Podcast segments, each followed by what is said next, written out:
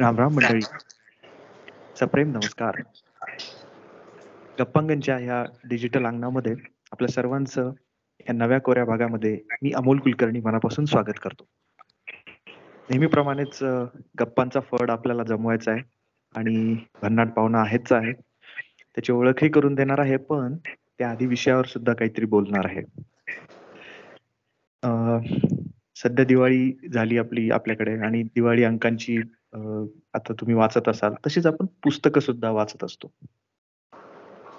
पण आजचा विषय म्हणलं तर पुस्तकांविषयी आहे, पण आणि फक्त पुस्तकांविषयीच नाहीये असं पण आहे. म्हणजे बघा ना की समजा आता तुम्ही एखादं पुस्तक वाचलं, तुम्हाला ते आवडलं तर तुम्ही काय करता, किंवा आपण सहसा काय करतो की इतरांना सुचवतो की हे पुस्तक वाचा, छान आहे, याचा हा विषय आहे, नवीन माहिती मिळेल वगैरे वगैरे वगैरे. पण आज आपल्याकडे जो पाहुणा आलेला आहे ना, त्याचं तर त्यांनी हे अक्षरशः मिशनच बनवलेलं आहे त्याच्या आयुष्याचं, की फक्त आपणच वाचायचं नाही तर इतरांना सुद्धा वाचायला प्रवृत्त करायचं, त्यांच्यामध्ये ती आवड निर्माण करायची. आणि ते करण्यासाठी त्यांनी तशीच एक अशी अक्षरशः भन्नाट म्हणावी अशी एक संकल्पना स्टार्टअपच्या रूपात आणली आहे. तो नुसतं पुस्तकच वाचत नाही तर त्या पुस्तकांविषयी एका खूप छान अशा पद्धतीनं सर्वांना सांगतो, आणि त्यामुळे आपल्याला कितीतरी पुस्तकांविषयी माहिती मिळते. पण हे एवढंच सांगून त्याचं काम किंवा त्याचं जे काही आतापर्यंतचे अचीवमेंट्स, माइलस्टोन्स आहेत हे एवढ्या ह्याच्यामध्ये सांगता येणार नाही. अर्थातच आपल्याला गप्पा माराव्याच लागतील. छान अशा गप्पा आपण आज मारणार आहोत त्या पाहुण्यासोबत ज्याचं नाव आहे अमृत देशमुख. पण जितकं त्याचं नाव अमृत देशमुख आहे तितकीच त्याची ओळख अजून एका नवीन नावाने पण झालेली आहे, जे त्याला बहुतेक जण बुकलेट गाय असं म्हणूनच ओळखतात. म्हणजे इतका तो त्याच्या कामाशी आणि त्याच्या पॅशनशी जोडल्या गेलेला आहे. तर आज तो आपल्यासोबत आलेला आहे, मी त्याचं मनापासून स्वागत करतो. अमृत, तुझं खूप खूप स्वागत आहे गप्पांगण मध्ये. थँक्यू अमोल, खूप खूप छान इंट्रोडक्शन दिलंस माझं, आणि मला वाटतं खूप मजा येणार तुझ्याशी गप्पा मारायला. अर्थातच, कारण माझ्याकडे भरपूर सारे प्रश्न आहेत आणि तुझं काम इतकं म्हणजे इतकं कुतूहल आहे त्याच्याविषयी जाणून घेण्यात, त्यामुळे आपल्या गप्पा नक्की रंगणार आहेत. नक्कीच.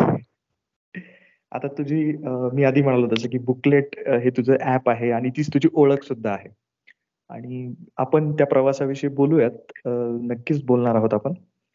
पण मी सुरुवातच अशी करतो की मी जसं म्हणालो की आता बुकलेटच्या माध्यमातून तू सर्वांना पुस्तकं वाचायला प्रवृत्त करत असतोस की, आणि एका युनिक वेनी करत असतोस, ते तुझं काम आहे, तुझं ते मिशन आहे.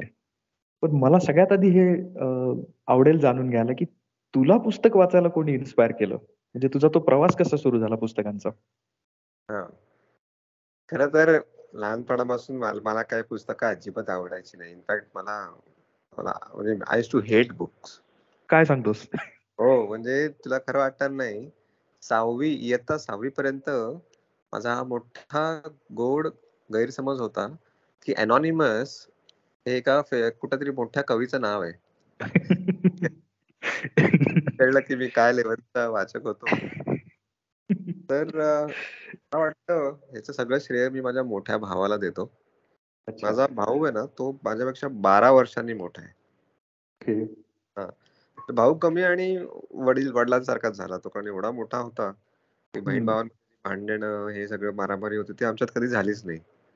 तो जे गुपचूप ऐकायचं, कारण एवढा मोठा होता तो.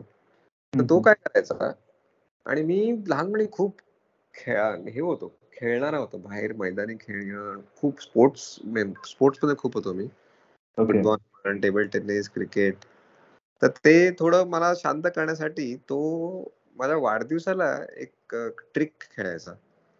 तो गुपचूप सगळ्या माझ्या मित्रांना आणि त्यांच्या पालकांना फोन करायचा माझ्या वाढदिवसाच्या 1-2 दिवस आधी, आणि सांगायचा की अमृतच्या वाढदिवसाला कोणी खेळणी, कपडे, बोर्ड गेम्स आणायचं नाही, आणायचं फक्त पुस्तक. सॉलिड राग येत असेल काय चाललंय सगळं. तो in short I never enjoyed my birthdays. आणि काय सगळीकडे नुसती पुस्तक, वाढदिवसानंतर खेळायला खेळणी नाही. आणि मग अकबर बिरबल, श्यामची आई अशा गोष्टीच्या प्रेमात पडायला लागलो. मग इंग्रजी पुस्तकं हॅरी पॉटर पण, शेरलॉक होम्स पण, रवींद्रनाथ टागोरच्या गोष्टी, मालगुडी डेज. आणि मला वाटतं मी गोष्टींच्या प्रेमात पडलो. मी म्हणणार नाही की मी खूप मोठा वाचक झालो, कारण लहानपणी आपल्याला जे असे कॉमिक्स, चंपक, चाचा चौधरी सगळं आवडायला लागला मला. पण मला वाटतं 10वी नंतर एक असं काही घडलं. माझा भाऊ परत माझ्याकडे आला, माझी 10वीची परीक्षा संपलेली आणि परत मी असं उन्हाळ्याच्या सुट्ट्या करत होतो, बाहेर खेळत होतो दिवसभर. तर एकदा असंच घरी असताना तो आला माझ्याकडे आणि त्याचा हात त्याच्या पाठीच्या मागे होता, तो काहीतरी लपवत होता माझ्याकडून. ओके. तर तो बोलला की अमृत, तू आता मोठा होतोयस, मी गृहीत धरतो की तुझी 10वी परीक्षा क्लिअर होऊन जाईल, तू ना आता नॉन फिक्शन वाचायला लाग. तर मी म्हंटल नॉन फिक्शन काय असतं? मला वाटलं की लहान मुलं, मला ऍज अ इनोसंट चाइल्ड मी सहज विचारलं, पण मला वाटायचं की पुस्तकं म्हणजे फक्त गोष्टी, कथा आणि छान छान चित्र. तो बोलला की नाही, बाहेर बाजारात अशी हजारो पुस्तकं आहेत त्याच्यात कदाचित गोष्टी नसतील पण तुला खूप शिकायला मिळेल. तर मी म्हंटल की मग मी गेले 10 वर्ष काय करतोय, मी शिकतोय ना, परत काय शिका, सगळं तर शिकवतो. तो म्हणाला नाही, या गोष्टी कदाचित शाळा कॉलेजमध्ये शिकवत नाही. आणि मला जो धक्का बसला, म्हटलं काय असं पण असतं? तुझे बायाकडनं माझ्याकडनं एक पुस्तक लपत होता, त्याच्या पाठीच्या मागे जे लपत होता तो, ते त्यांनी मला दिलं. माझ्या आयुष्यातलं पहिलं सेल्फ हेल्प किंवा नॉन फिक्शन पुस्तक, ते म्हणजे रिच डॅड पुअर डॅड. अच्छा. आणि ते ज्या क्षणी माझ्या हाती लागलं आणि मी जे चिकटलो त्या पुस्तकाला, 2 दिवसात त्याचा पडदा फास केला, म्हणजे वाचून टाकलं 2 दिवसात. एवढा मी वेडा झालो ते वाचून. म्हटलं की आई शपथ, या 10 वर्षात मला कोणीही पैशांबद्दल अशी चर्चा केली नाही, पैशांचा विषय पण नाही काढला. ते डीप कन्सेप्ट सोडा, पॅसिव्ह इन्कम, ऍक्टिव्ह इन्कम, ते सगळं तर जाऊ देत. आणि मी चक्क माझ्या आई वडिलांची भांडलो, घरी कॉलेजमध्ये शाळेत जाऊन प्रिन्सिपलची भांडलो, हे का असताना शिकवलं मला हे सगळं. आणि मला कळलं की मी खूप काही गमावलंय. 10 वर्ष जे मी शिक्षण आहे ते ठीक आहे, ते निवडणं चुकीचं आहे किंवा, पण ते अपूर्ण आहे. आता मला माझं एक पॅरेलल इनफॉर्मल एज्युकेशन सुरू करायचंय. माझा स्वतःचा एक मी करिक्युलम तयार केला, सिलेबस. अच्छा. हा, मी 100 सेल्फ हेल्प पुस्तकांची यादी बनवली. मग त्याची फेमस नावं जी मी ऐकली असतील किंवा आपण ऐकतो, rich dad poor dad, monk who sold his Ferrari, Chanakya Niti, how to win friends and influence people, 7 habits of highly, सगळ्याची यादी बनवली. आणि जे भेटता वाचायला लागलो, तर आय थिंक तिथून ती सुरू. आणि मला पुस्तकं म्हणून आयुष्यातून कधीच गेले नाहीत. खूपच इंटरेस्टिंग आहे हे की भावाकडून, म्हणजे ज्याला गायडन्स म्हणतात की वाचनाला शिस्त लागणं हे काय असतं, ती तसंच झालं म्हणायला लागेल तुझ्या केस मध्ये. लादली गेली सवय माझ्यावर आणि बरं झालं ती लादली गेली. आता मला पूर्ण त्याचं आयुष्य काढतंय माझं त्याच्यातून.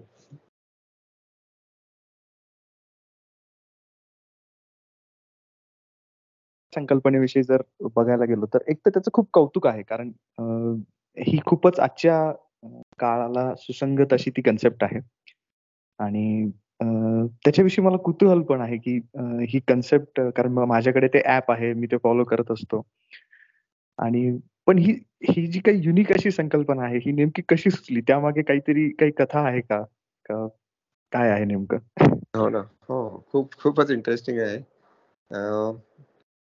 सो मी आधी CA केलं, CAची डिग्री केली आणि मग स्टॉक मार्केटमध्ये नोकरी धरली आणि तिथून भरपूर पैसे कमवले स्टॉक मार्केटमध्ये पगारातून. आणि मग म्हटलं की स्वतःचा एक स्टार्टअप सुरू करूया. पण एका मागोमाग एक म्हणजे 3 स्टार्टअप्स फेल झाले. 3 स्टार्टअप? हो, 3 स्टार्टअप्स फेल झाले. एक रिलेशनशिप माझं मोडलं गेलं, कारण ते पैसे माझे संपले खिशातले. सो खूप खचून गेलो, इनफॅक्ट खूपच वाईट डिप्रेशन मध्ये गेलो. आणि माझा मित्र हे बघत होता, सीए मित्र, आम्ही एकत्र अभ्यास करायचो. तर त्याने एकदा मला फोन केला, आणि कारण तो बघत होता की हा कोणाशी बोलत नाहीये, घराच्या बाहेर पडत नाहीये, महिना महिना स्वतःला खोलीत कोंडून ठेवतोय, दाढी वाढवलीये, देवदासासारखं तिचं नाव घेतोय, रडतोय. तर थोडं कदाचित त्याला दया आली असेल, तर त्याने फोन केला मला आणि बोलला की एक बाहुबली नावाचा सिनेमा आलाय, चल जरा बघायला जाऊया, तुला बरं वाटेल. तर 2 शिव्या घातल्या त्याला, तुला का अक्कल आहे का, आयुष्याची वाट लागली, 3 स्टार्टअप फेल झाले, ती पण सोडून गेलीये, आणि तुला पिक्चरची पडलीये, गेट लॉस्ट, मला नाही यायचं, काय पण बोलतोस तू. तर तो बोलला की अरे मी तिकिटाचे पैसे देतो, डोंट वरी. मी बोललो ठीक आहे, मी तयार होते, 5 मिनिटात येतो म्हणून. आणि चित्रपटगृहात 15 मिनिटं आधी पोहोचलो. अच्छा, माहित नाही 15 मिनिटं का आधी पोहोचलो, कदाचित ट्रॅफिक जाम लागला नाही आम्हाला. तर मग काय करायचं, 15 मिनिटं टाइमपास. तर मी त्या आठवड्यात एक पुस्तक वाचत होतो, the 7 Habits of Highly Effective People. त्याला सहज ते 7 Habits मी तोंडी समजावून सांगितले, माझ्या उदाहरणासकट, लेखकाचे नाही, माझी उदाहरणं दिली, कन्सेप्ट लेखकाचे, ते 7 Habits काय ते लेखकाचे, पण मी माझ्या परीने त्याला समजवलं, मला जे कळलं ते. आणि त्याला ते एवढं आवडलं, तो बोलला अमृत तू जसं हे समजवलंस मला कळलं की आता नक्की पुस्तकात काय, मला पुस्तकचा हात न लावता मला नेमकं लेखकाला काय म्हणायचं ते कळलं. तू एवढं छान ते फटाफट 15 मिनिटात 7 Habits मला समजावलेस. तर एक, आणि मला वाचन नाहीये रे, पुस्तक माहिती महत्वाचे, पण वेळच मिळत नाही किंवा कारण देतो, तू प्लीज माझी मदत कर ना पुस्तक वाचण्यात. म्हटलं मी कशी मदत करू तुझी, तुझे डोळे, तुझा वेळ, जास्तीत जास्त मी माझी पुस्तकं तुला देऊ शकतो उसने वाचायला, तुलाच वाचायला लागतील. हा, तो म्हटला की नाही, फॅक्ट की तू एवढं ठाक ठाक ठाक 7 Habits 15 मिनिटात मला सांगितलंस, म्हणजे ते एकदम तुझ्या डोक्यात फ्रेश होते. तर तू काय नोट्स काढतोस का, ते अवांतर वाचनाचे पुस्तकं जे वाचतोस तू? म्हटलं हो आहे सवय, असं काहीतरी काहीतरी लिहून काढायचे, डायरी आहेत म्हणजे, भरपूर डायरीज आहेत माझ्या घरी. तुला व्हेरी गुड, यापुढे जे काय पुस्तक तू वाचशील आणि त्याचे पॉइंट्स लिहिशील ना, त्याचा मला फोटो व्हॉट्सअपवर पाठवत जा, जेणेकरून तुझ्या वाचनाचा फायदा मला होईल. आणि हे वाक्य वाचल्यावर मला असं वाटलं माझ्या आयुष्याचं एक आकाशवाणीच घडलं तिथे, की अरे वा, मला वाचनाचा वेळ आहे, मला पुस्तकं आवडतात, आणि आता ते करता करता जर मला माझ्या मित्राचा पण फायदा होणार असेल तर हे परफेक्ट विन विन आहे ना. म्हणजे 7 Habits मध्येच म्हटलंय विन विन, एक one of the 7 Habits is think win win, दोघांचा वी ऑल विन. आणि जे मला असं एक आकाशवाणी सारखं झालं यार, की यार जबरदस्त आयडिया आहे. सिनेमा सुरू झाला, तो पठ्या काय सिनेमा विसरून गेला, तर कदाचित तो सहज बोलला असेल, तर तो सिनेमा बघण्यात गुंग झाला, माझा काही लक्ष लागेना. आणि हा ब्लॉकबस्टर सिनेमा बाहुबली नावाचा मला एवढा फालतू आणि इलॉजिकल वाटत होता का, तर केवळ माझी मानसिकता बदललेली, आणि तो काय हवेत उडतोय बॉडी बिल्डर, आणि ते डोंगरांवरती सफेद साडीमध्ये उडते, काय गुरुत्वाकर्षण ते का. मी वॉज रेस्टलेस, मी एकदम हा आयडियावरती काम करायचं आपल्याला.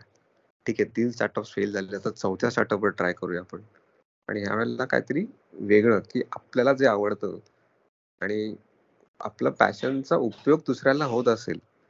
So when you use your passion for your self, ठीक आहे, it's a hobby, but put your passion to serve other people, it becomes dharma, it becomes purpose.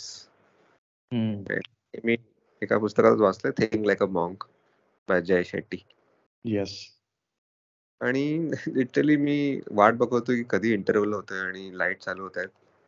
तर इंटरव्हल झाला, लाईट चालू झाले, माझ्या मित्राची बाईकची चावी माझ्या खिशात होती.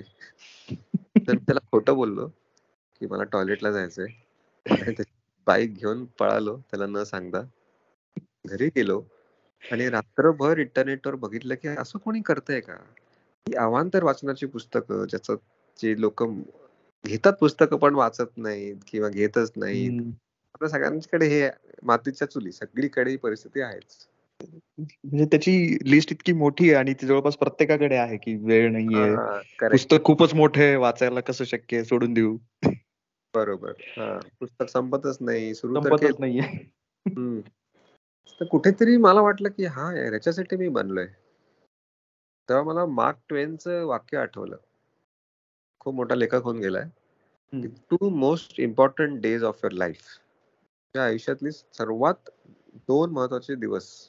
पहिला ज्या दिवशी तुमचा जन्म झाला, the day on which you are born, and second the day on which you come to know why you are born. मला वाटतं माझा तो दुसरा दिवस तो बाहुबली थिएटरचा होता, मल्टीप्लेक्स मध्ये, जिथे मला त्यामुळे मला एक आयुष्याचा पर्पज मिळाला. खरंच त्या युनिक कन्सेप्ट मागची कथा सुद्धा तशीच काय म्हणता येईल, भन्नाट आहे अगदी, की एखादी पुस्तकात शोभेल अशी. पण हे जाणून घेणं खूप इंटरेस्टिंग आहे आणि थोडस असं डिफिकल्ट वाटतं की रुळलेला वाट जी असते ती सोडून, म्हणजे आता तू सीए आहे स्वतः, तुझ्या स्टार्टअप्स, तू जरी ते सांगत असलास की ते फ्लॉप गेले तरी तू उद्योजकच तुझी मानसिकता आहे की काहीतरी करायचं, की नोकरीच्या ऐवजी स्वतःच, असं हे सगळं तुझ्यामध्ये असताना आणि हे तुझं मिशन आहे, तर हे मिशन आणि ते स्टार्टअप हे सगळं असं पूर्ण वेळ करण्यामागे मग तू काय विचार केलास की आता ठीक आहे की कळालं तुला की असं कोणी करत नाहीये, तुझ्याकडे आयडिया पण आहे, मग तो पुढे काय झालं, त्याचा विचार कसा कसा होत गेला पुढे? आय थिंक सुरुवातीला जे माझे पहिले 3 स्टार्टअप्स मी केले ना ते टिपिकल पैशासाठीच होते, कुठेही मला त्यात समाज परिवर्तन वगैरे हे विचार पण आले नव्हते. केवळ पूर्ण स्वार्थीपणे स्वतःचा फायदा, स्वतःचा बँक बॅलन्स, प्रॉफिट, स्वतःचं ध्येय, स्वतःचं स्वप्न, सगळं सेल्फिश होतं. आय थिंक कुठेतरी 2 गोष्टी मुळे हे बदल घडला माझ्या मानसिकतेत. एक तर माझे रोल मॉडेल्स बदलले जेव्हा मी बरेचसे बायोग्राफीज वाचले, Mahatma Gandhi, mother Teresa, Swami Vivekananda, Chhatrapati Shivaji Maharaj, mother Teresa, doctor APJ Abdul Kalam, Martin Luther King junior, Nelson Mandela. आणि मला कळून चुकलं की मी का 3 वेळा माझ्या 3 स्टार्टअप्स मध्ये फेल झालो, मला त्याचं उत्तर मिळालं. हा, आणि ते होतं की जेव्हा जेव्हा मी कुठला नवीन उद्योग सुरू करत होतो तर पहिला प्रश्न मी स्वतःला हाच विचारत होतो की यात मला काय मिळणार, what's in it for me. हे सगळे थोर लोक ज्याला पूर्ण जग फॉलो करते अजूनही, म्हणजे त्यांना मरून शेकडो वर्ष झाली असतील तरीही आपण त्यांना फॉलो करतोय, त्यांच्याबद्दल बोलतोय, त्यांच्यावर पुस्तक लिहिली जात आहेत. आजही तुला माहिती आहे अमोल, दरवर्षी गांधीजींवरती निदान 40 पुस्तकं लिहिली जातात जगभरात दरवर्षी. The most written man on planet earth is Mahatma Gandhi. Amazing. त्यांना जाऊन किती वर्ष झाले बघ. त्यांनी म्हटलंय की the best way to find your self is to lose your self in the service of others. आणि मला शिथोबाट बसते की अरे हे काय आहे, म्हणजे मी काहीतरी वेगळाच विचार करतोय, आपला फायदा, माझा फायदा, माझा बँक बॅलन्स. आणि हे मोठे मोठे लोक उलटच बोलतात, ते दुसऱ्यांबद्दल बोलतात, देण्याबद्दल बोलतात, गिविंग बद्दल, आणि मी टेकिंग बद्दल बोलतोय. आणि हळूहळू बदल घडला की from what's in it for me विचार करायला लागलो व्हॉट कॅन आय गिव्ह. आणि मग आता ही कल्पना जर अभ्यासाची असेल पुस्तकांची किंवा समरीजची, ह्या वेळेला आपण एक सोशल एंटरप्राइज करून बघूया. तर 3दा सेल्फिशली करून बघितलं, काय झालं, फेल झालं सगळं. आणि तसं बघितलं तर मला आयुष्यात पैशाची अशी काही कमी नव्हती, म्हणणार नाही की मी अत्यंत श्रीमंत घराण्यात जन्माला आलो, पण अप्पर मिडल क्लास, छान ठाण्यात बंगल्यात जन्म झाला, सो असं कधी मी गरिबी अनुभवली नाही. बघितली नक्कीच आहे पण अनुभवली नाही. मग विचार केला की माझ्या सगळ्या जनरेशननी पैसे कमवले, मी पण पैसे कमवणार, मग मी काय एवढं उखाडलं, काय मोठं वेगळं केलं.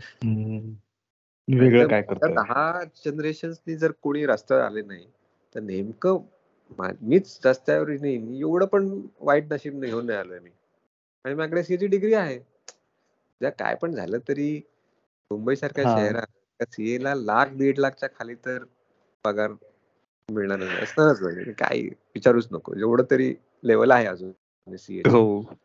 नक्कीच आहे. म्हटलं मग रिस्क घेऊया ना, अजून एक चौथा सुरू करूया. आणि यावेळेला पैशावरतून फोकस नाही करायचं, देण्यावरती फोकस, ऑन अनसेल्फिशनेस, निस्वार्थीपणा, फक्त द्यायचं. काय तर पुस्तक वाचायचं, त्याची समरी बनवायची 20 मिनिटाची आणि ती लोकांना, मित्रांना, 10 मित्रांना व्हॉट्सअपवर पाठवायची. आणि त्यांच्याकडनं काही मागायचंच नाही, फक्त वाचा. तुम्ही म्हणता ना की तुमचं वाचन होत नाहीये, हे नाहीये. आणि डॉक्टर कलामांचं निधन झालेलं, तो जो बाहुबली सिनेमा आलेला त्याच वर्षी, बाहुबली 1 ऑगस्ट-सप्टेंबर खाली 2015, तर त्यांचं निधन झालं. तर त्यांना श्रद्धांजली म्हणून मी त्यांचं पहिलं हे अग्निपंख, विंग्स ऑफ फायर पुस्तक पुन्हा एकदा वाचलं. त्याचं छानसं सारांश बनवला 2 दिवसात आणि 10 मित्रांना व्हॉट्सअपवर पाठवलं, including that friend who gave me that idea. आणि म्हटलं की वाचा, आवडलं तर ही अमेझॉन लिंक आहे, पुस्तक विकत घ्या आणि वाचा. आपले ex president missile man of India यांना पण श्रद्धांजली देऊया. आणि 1 आठवड्यात मला 1000 लोकांचे अननोन लोक, त्यांची रिक्वेस्ट झाली व्हॉट्सअप वरती. वाव, मस्त आयडिया, पण आवडेल तुझे समरीज वाचायला. असं ते भेटलं सही. म्हणजे एक पॉइंट मला खूप छान वाटला आणि इतका आवडला मनापासून की ज्या लोकांविषयी तू उल्लेख केलास की त्यांना जाऊन आता काही वर्ष झाली असतील, काहीशे वर्ष सुद्धा, काही काही केसेस मध्ये, त्यांचे विचार आज किती रिलेव्हंट आहेत हा पहिला की, आणि त्यातनं तुला तुझा मार्ग सापडतो तो सुद्धा त्यांच्या पुस्तकांमधनं, त्यांच्या विचारांमधनं. आपण असं ते वाचून ऐकून असं अगदी गुळगुळीत फ्लॅट झालेलं वाक्य आहे की पुस्तकं तुम्हाला घडवतात, तुमच्या विचारांमध्ये स्पष्टता आणतात वगैरे. पण आता तू जे सांगतोय ते इतकं प्रॅक्टिकल आहे की त्यातून कळतंय की हे वाक्य नुसतं असं मीटिंग मध्ये, भाषणामध्ये फेकण्यासारखं वाक्य नाही येते, ते त्यातनं कोणीतरी काहीतरी घेतलेलं आहे. त्यामुळे खूप आपण रोल मॉडेल्सला जास्त बोलत नाही त्याच्याबद्दल. आधी जेव्हा मी स्टॉक मार्केटमध्ये होतो तेव्हा माझे रोल मॉडेल्स कोण होते? विजय मल्ल्या, केतन पारेख, नीरव मोदी, हे सगळे पण होते, मित्र होते, रोल मॉडेल्स होते. मी त्यांना हिरो मानायचो. आणि काय झालं, सगळंच वाट लागलेली, डिप्रेशन मध्ये. आणि जेव्हा रोल मॉडेल्स बदलले तेव्हा सगळे विचार बदलले, लोकांकडे बघण्याचा दृष्टिकोन बदलला. आपल्याला आयुष्यच बदललं ना, जग वाईट आहे, जग वाईट आहे काय, आपण ज्या जो चष्मा घालू तसं आपल्याला दिसणार आहे. आज जी लोक माझ्या आयुष्यात येत आहेत, बघ ना, आता पुस्तक हे एवढं सुंदर फिल्टर आहे की वाईट नको ती माणसं येतच नाहीत जवळ. जेवढे आता 50 लाख लोक मला फॉलो करतायत, कुठेही मला असं नेगेटिव्ह काही जाणवत नाही. ट्रोलिंग बिलिंग तर सोडच, क्रिटिस असं एनवी ड्रिव्हन क्रिटिसिझम पण नाही आहे. फीडबॅक्स येतात मला चांगले की ऍप मध्ये हा प्रॉब्लेम आहे, लवकर दुरुस्त कर. सो असं वाटतं की अरे यार किती चांगलं आहे, म्हणजे याच्यापेक्षा चांगली गोष्ट काय होऊच शकत नाही माझ्या आयुष्यात. म्हणजे आता ज्या डिप्रेशनचा कधी काळी तू असं सामना केलास किंवा ज्यातनं तू गेलास ते आता जवळपासही नाहीये तुझ्या. हो हो, इनफॅक्ट तो किस्सा मी सांगू इच्छितो. तेव्हा ते स्टार्टअप फेल झालेले आणि माझं रिलेशनशिप पण मोडलेलं, गोष्टी एवढ्या वाईट घडलेल्या की एक दिवस मी ठरवलेलं की मी उद्याचा सूर्योदय नाही बघणार. आणि संध्याकाळचे 8 वाजलेले, मला अजूनही आठवतंय. मी घरी एकटा होतो, मी ड्रॉइंग रूम मध्ये सोफ्यावर बसलेलो आणि स्वतःला संपवण्यासाठी ज्या काही गोष्टी लागतात स्वतःला हँग करायला, मी उठलो सोफ्यावरनं आणि 3 पावलं चाललो ते घ्यायला, 1, 2, 3 आणि घरातले लाईट गेले. म्हटलं आता काय करायचं, पूर्ण अंधार, कारण संध्याकाळचे 8 वाजलेले. ते शोधणं अवघड होतं कारण आपण रोज रोज तर मरत नाही, त्यामुळे परत 3 पावलं मागे चाललो आणि सोफ्यावर बसलो. आणि परत मला माझ्या भावाचे शब्द आठवले, तो मला नेहमी म्हणायचं लहानपणी की whenever you are stuck up with the question what next, read random. कधी तू अडकलास काय काय करायचं नाही, रीड रॅन्डम. तर म्हटलं ठीक आहे, चला दादा बोलतोय तर आयुष्यातलं शेवटचं पुस्तक वाचूया.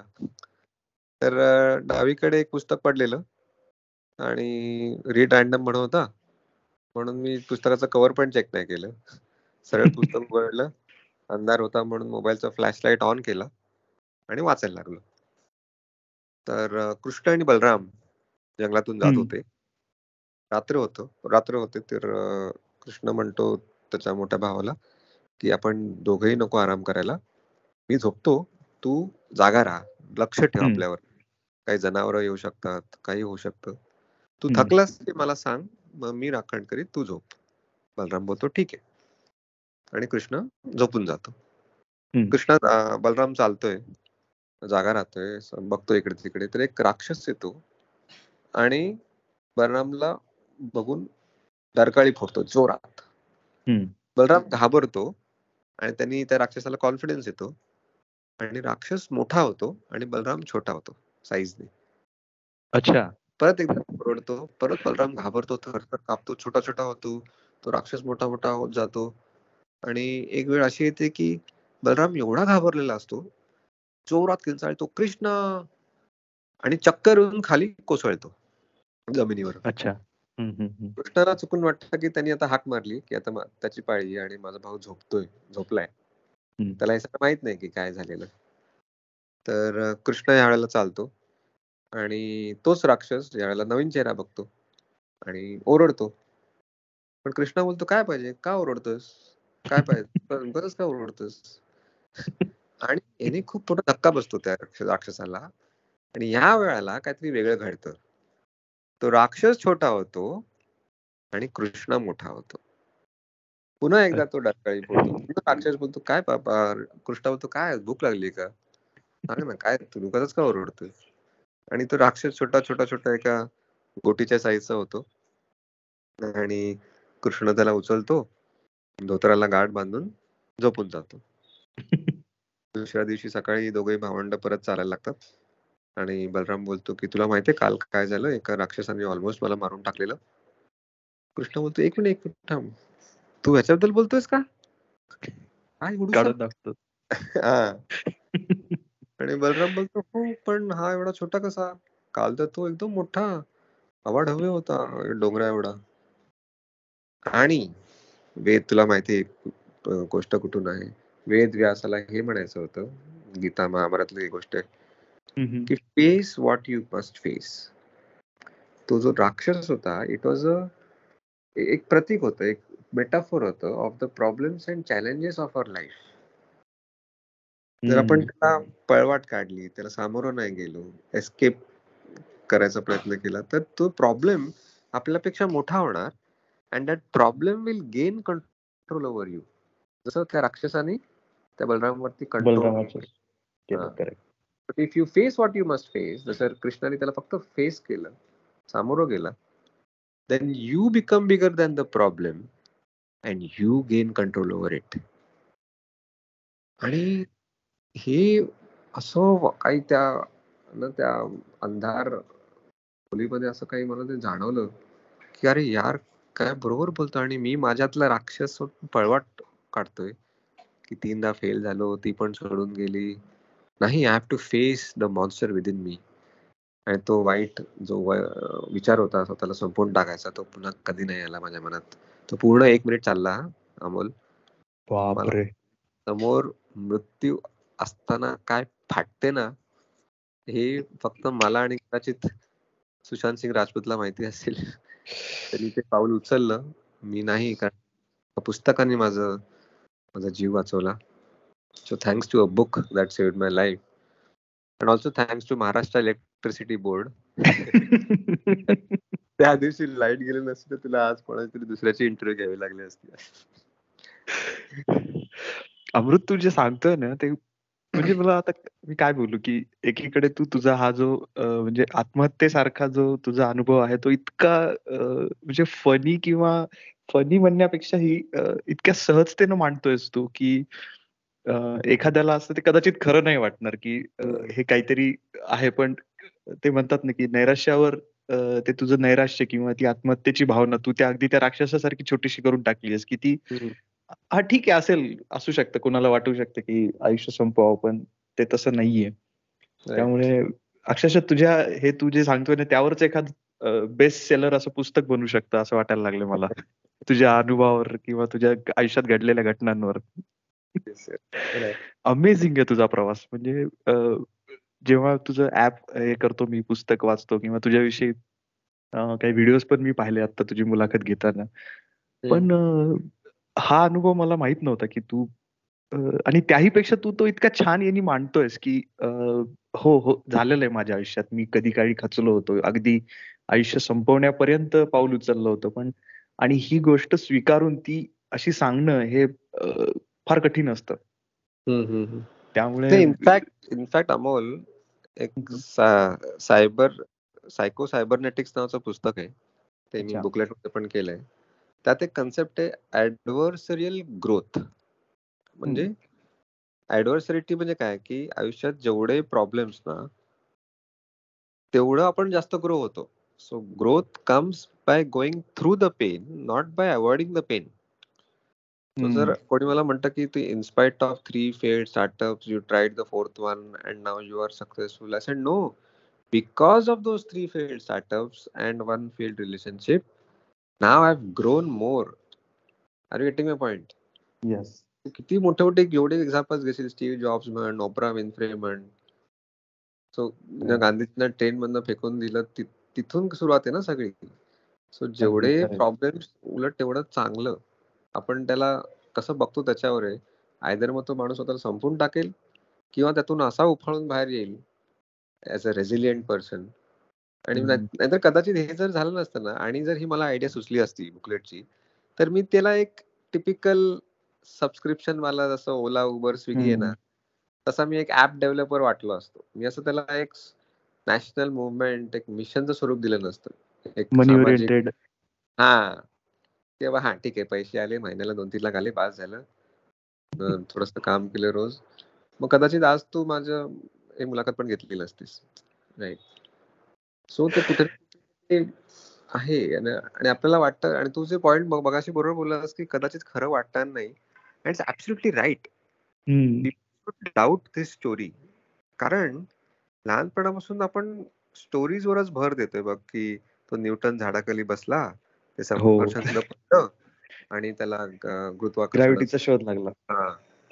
पण जर फक्त तेच जर सगळं होतं की तो सफरचंद पडणं हे सर्वस्व असेल, तर हजारो लोक त्याच झाडाखाली बसले होतील आधी, न्यूटनच्या आधी, आणि सफरचंद पडले असतील.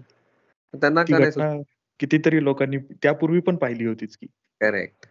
मग असं का पण का सुचलं? तर हे जे invention, innovation, discovery is an accident meeting a prepared mind. Yes. ती घटना घडायच्या आधी त्याच्या मनात जी अस्वस्थपणा, रेस्टलेसनेस, की हे असं काय, काय खाली काय मॅग्नेट आहे का, सगळं खाली का खेचतंय, काहीतरी चालू असणार जे आपल्याला माहित नाही, जे आपल्या अभ्यासक्रमात त्याने सांगितलं नाही. कदाचित माझ्या मनात पण कुठेतरी सिक्रेटली काहीतरी असेल, मला मरायचं नसेल मे बी, आणि ते पुस्तक एक निमित्त म्हणून आलं असेल. ते पुस्तकाच्या ऐवजी मे बी लगानचं एक गाणं असेल, 3 Idiot सारखा सिनेमा असेल, किंवा मित्राचा एक फोन कॉल असेल, काही असू शकतं, राईट. ते पुस्तक होतं आणि मी ते पाऊल उचललं नाही. सो कुठे ना कुठे जेव्हा आपण पोटतिडकीने काहीतरी शोधत असतो ना, की आपल्याला ते काही ना काही निमित्त मिळतं आणि आपण त्याचं सोल्युशन काढतो. सो जेव्हा आर्किमेड म्हणतो की तो आंघोळ करवता टब मध्ये आणि त्याला युरेका युरेका ओरडून तो शोध लागला बॉयन्सी, त्या टब मध्ये तर हजारो लोक आंघोळ करतात, सगळेच असं नाही ना. सो हे खूप महत्वाचं आहे की invention, innovation is accident meeting a prepared mind. Yes, ते लुई पाश्चरचं फेमस वाक्य आहे ना की chance favours only the prepared minds. Yes, correct. ते सर्कल कदाचित त्या घटनेमुळे पूर्ण झालं की जो थॉट प्रोसेस तुझी चाललेली होती, आणि तू म्हटल्यासारखं बरोबर आहे की ती घटना म्हणजे ते निमित्त झालं की ते पूर्ण झालं सर्कल, आणि त्यातनं काहीतरी त्यावरून मला एक मी कुठेतरी वाचलं होतं ती गोष्ट, खरी खोटी कितपत काही माहित नाही, पण इन्स्पायरिंग नक्कीच आहे. ते म्हणजे की पुलंचा जो हसवणूक मधला लेख आहे बघ, माझे खाद्य जीवन नावाचा, तर तो लेख मूळ एका कुठल्या तरी दिवाळी अंकात आला होता. तर आपला एक मराठी जवान सैनिक, मला वाटतं काश्मीर का असं सियाचीन असं कुठल्या तरी याच्यात त्याची पोस्टिंग झाली होती, आणि तिथे प्रचंड थंडी पडली होती, म्हणजे अक्षरशः हाडं गोठवणारी थंडी. आणि असं झालं की त्या थंडीमुळे, बर्फ पडल्यामुळे तिथपर्यंत काही इंधनाचा साठा येऊ शकत नव्हता त्यांचा. तर ते रात्रीच्या वेळेला ती थंडी अजून वाढली, तर मग आता काय करायचं. तर जगण्यासाठी त्यांना थोडीशी उष्णता हवी होती की ज्यात ते थोडा वेळ तरी ते पुढचं सकाळ होईपर्यंत किंवा पुढचा ते लाकडं वगैरे मिळेपर्यंत जगून राहतील. तर त्यांनी शेवटी काय केलं की त्यांच्याकडे जी पुस्तकं वगैरे होती ती त्याचे पानं जाळायला स्टार्ट केले त्यांनी, की त्यातनं हे होईल म्हणून. आणि त्यातलं एक हे झालं, त्याला ते तो लेख सापडला त्यातला. तो लेख त्यांनी वाचला आणि तो लेख वाचल्यावर त्याला असं वाटलं की या जे जे काही केलेलं आहे, सांगितलेलं आहे, किमान ते सगळं टेस्ट करण्यासाठी, ते खाण्यासाठी तरी मला जगायचं, असं त्यांनी स्वतःला कारण दिलं त्या रात्रीपुरतं. आणि त्यांनी त्या थंडीमध्ये तो टिकून राहिला आणि मग जेव्हा त्याला मिळालं, त्यामुळे त्यानंतर तो वाचला. असं ही कथा आहे. असेल, खरं असेल, अगदी खरं असेल, अगदी खरं असेल. हे मला लगेच त्या पुस्तकाचं नाव आठवलं, man search for meaning, Victor Frankl नावाचा. ते होलोकॉस्ट मध्ये जो अत्याचार केला हिटलरनी, जगातला सर्वात वाईट मानवी अत्याचार असेल तर तो होलोकॉस्टचा होता. आणि त्यात तीच लोक जिवंत राहिले ज्यांच्याकडे काहीतरी पर्पज होता, आणि ते could survive all the cruelty of Hitler. Yes, तुझ्या ऍप कडे येऊ आपण परत. आता तू हे ऍप सुरू केलंस, तर त्या ऍपचा प्रवास कसा झाला तिथून, ते पण इंटरेस्ट. हा, सो जसं मी म्हटलं की 10 मित्रांना ती पहिली समरी पाठवली आणि मग 1000 लोकांची रिक्वेस्ट आली मला. तिथून एक प्रचंड आत्मविश्वास आला मला की चला, लोकांना हे आवडू शकतं. तर सुरुवातीला ना मी दुसऱ्यांना वाचतं करायचं, दुसऱ्यांना वाचा असं सारखं करायचो. नंतर म्हटलं की एक लोक काय म्हणतायत, माझे रोल मॉडेल्स काय म्हणतायत की be the change you wish to see in others, don't preach, practice.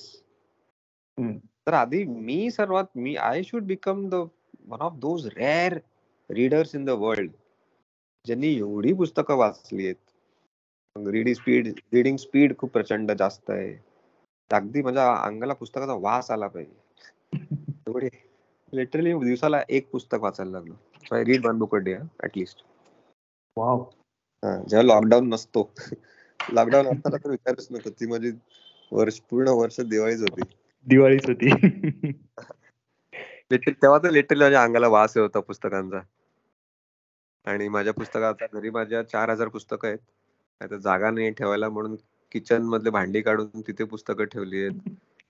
शिवरागच्या वरती एक बुकशेल्फ बनवलंय, टॉयलेट मध्ये पुस्तकं आहेत सगळीकडे. बापरे. तुझी ओळख म्हणजे अगदी बरोबर आहे ती, बुकलेट गाय. की मी तुझा फार कमी असे फोटो पाहिलेत बरं का, की याच्यावर की पुस्तकं तुझ्या सोबत नाही असं. करेक्ट.